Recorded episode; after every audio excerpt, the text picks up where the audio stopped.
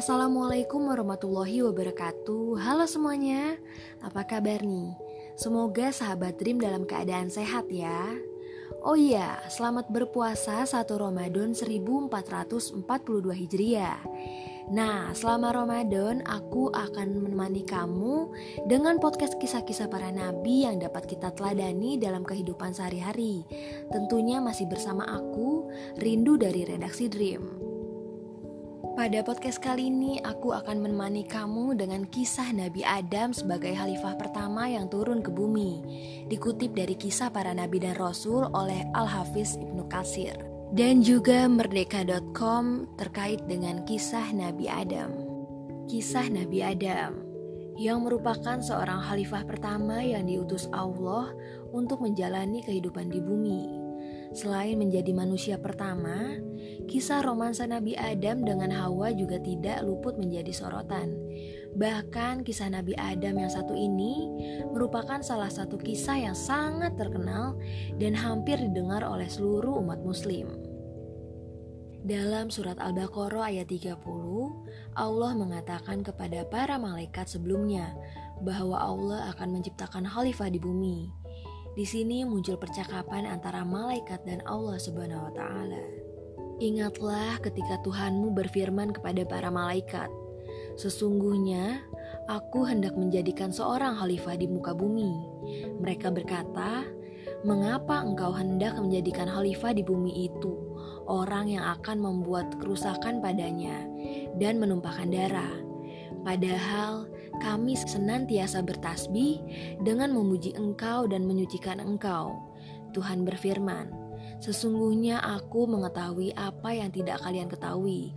Surat Al-Baqarah ayat 30. Dari ayat tersebut dapat kita pahami bahwa malaikat sempat mempertanyakan mengapa Allah hendak menciptakan khalifah di muka bumi, yang nantinya mereka akan membuat kerusakan serta saling menjatuhkan. Namun Allah lebih mengetahui segala hal dibandingkan malaikat, sebab Allah adalah zat yang maha mengetahui.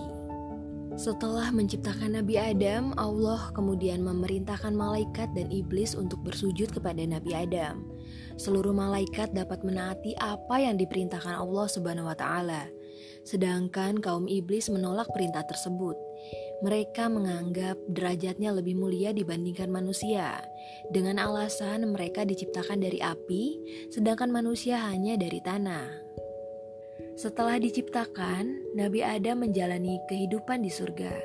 Namun diceritakan bahwa Nabi Adam mulai merasa kesepian Kemudian, dengan alasan inilah Allah Subhanahu wa taala menciptakan pasangan untuk Nabi Adam, yaitu Hawa.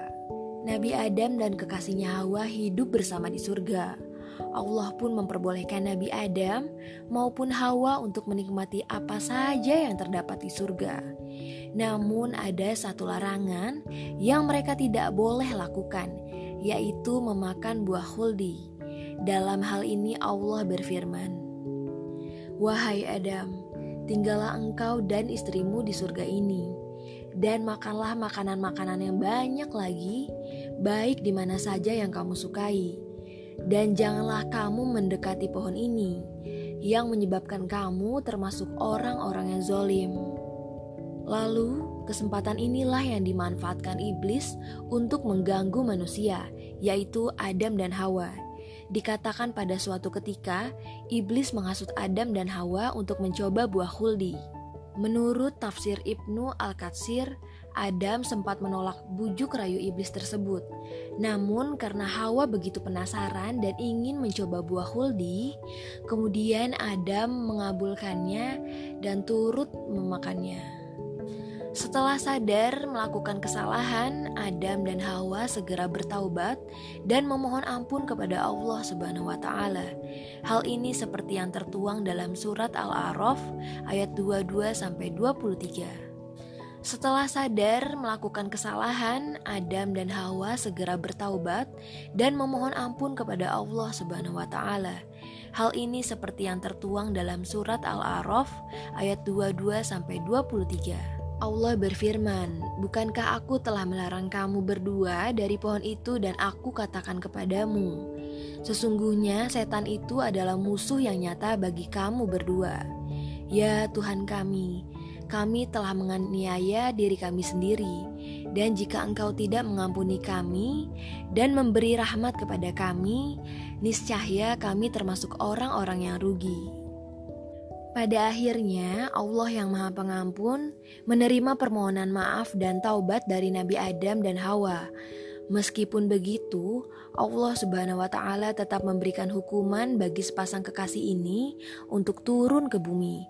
Allah pun menurunkan Adam dan Hawa di tempat yang berbeda. Adam diturunkan di puncak Bukit Seripada, Sri Lanka, sedangkan Hawa berada di daerah Arab. Nabi Adam dan kekasihnya Hawa terpisah dan menjalani kehidupan masing-masing selama 40 tahun. Namun akhirnya Allah mempertemukan mereka kembali di Jabal Rahmah. Setelah itu Nabi Adam dan Hawa menjalani hidup bersama di bumi.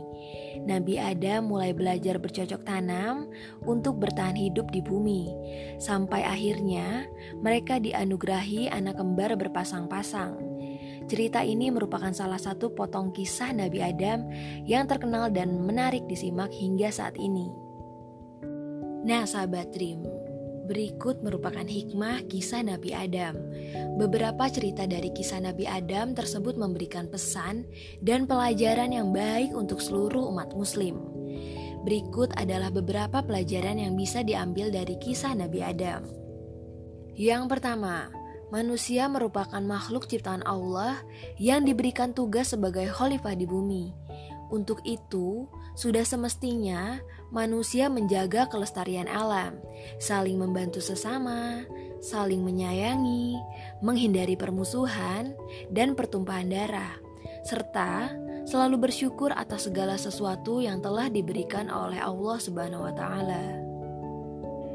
Yang kedua, Sifat sombong merupakan hal yang dibenci oleh Allah Subhanahu wa taala. Allah pun telah mengutuk iblis akibat kesombongan yang dilakukannya.